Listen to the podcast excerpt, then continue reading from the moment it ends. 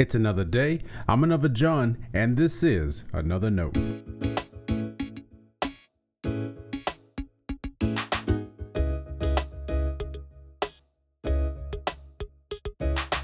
Today's note is titled, It'll Be All Right. And our scripture reference is Revelation 21, verses 1 through 6. Before I say anything to you, let's hear what the Word of God has to say to our hearts today.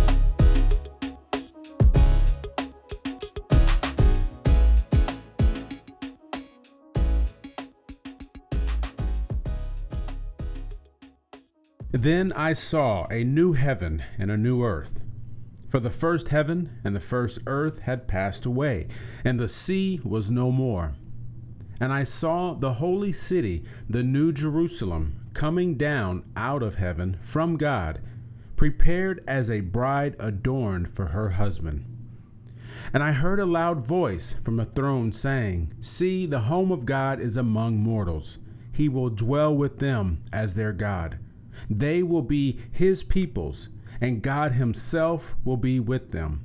He will wipe every tear from their eyes. Death will be no more.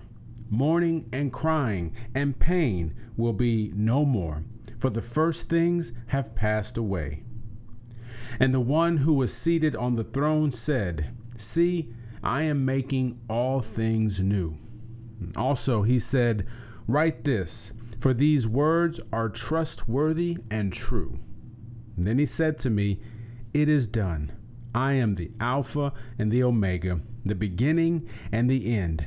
To the thirsty I will give water as a gift from the spring of the water of life. This is the word of our Lord. Thanks be to God.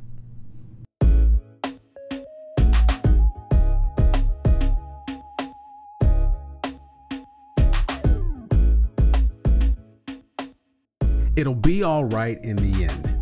If it's not all right, it's not the end. Now, that's not biblical. It's a movie quote I often remember. Sorry, I don't recall the context or the particular scene of the quote, so it could be that I read too much into it. When we do that in Bible study, read our own ideas into the text, it's called eisegesis.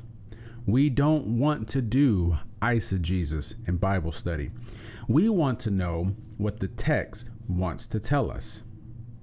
My feeling is, though, when it comes to movie quotes, it may not be that big a deal. The encouragement I take from that quote, then, is to push forward. There'll be moments of despair, disappointment, and devastation. There may even be times when there's no right alliteration to define what you're facing. A fictional movie character may press on because things have to get better. How could they be worse? A Christian presses on because of hope. Our hope is not set in the fact that things will get better. We know that many times they do not. And that's not to say we don't look forward to better days. We don't despise joy or serenity. But our trust is deeper than those feelings.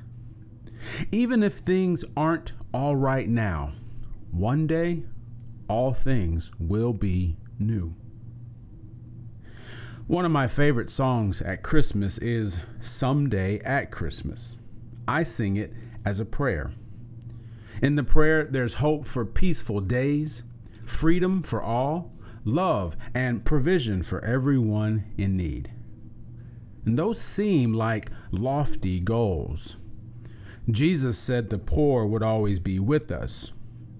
Paul said we all sin and fall short of God's glory. And the prophet Jeremiah proclaimed the heart is deceitful and perverse. How can we look forward to anything being better if that's what we're up against? For sure, it's not going to happen on our own accord.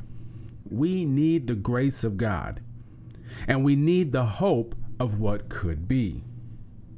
The line in that Christmas song that illustrates the faith I have is maybe not in time for you and me but someday at Christmas time.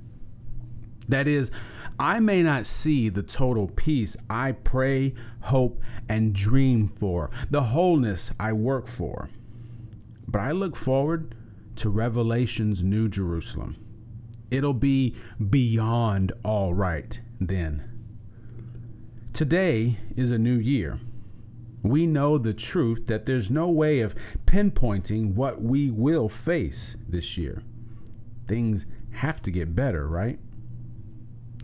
My prayer is that the hope of Christ fills every day, especially the not so all right ones. That's part of what Revelation wants us to hear and believe. That despite a world against you, life is worth the living because He lives. If that's what you want, you'll need to pray. You'll need to trust. When you're at your wits' end, recall the blessings of God you know you have. You may not have the best day, but you're that much closer to the new day God promises. Stay blessed. Thanks for always supporting Another Note. This is our daily devotional. I'll keep writing and recording as long as you keep listening and we keep growing. If you ever find another note on iTunes or anywhere else podcasts are available, make sure to leave a review so others can join us. The easiest way to connect with me is online at anotherjohn.com. God be with you.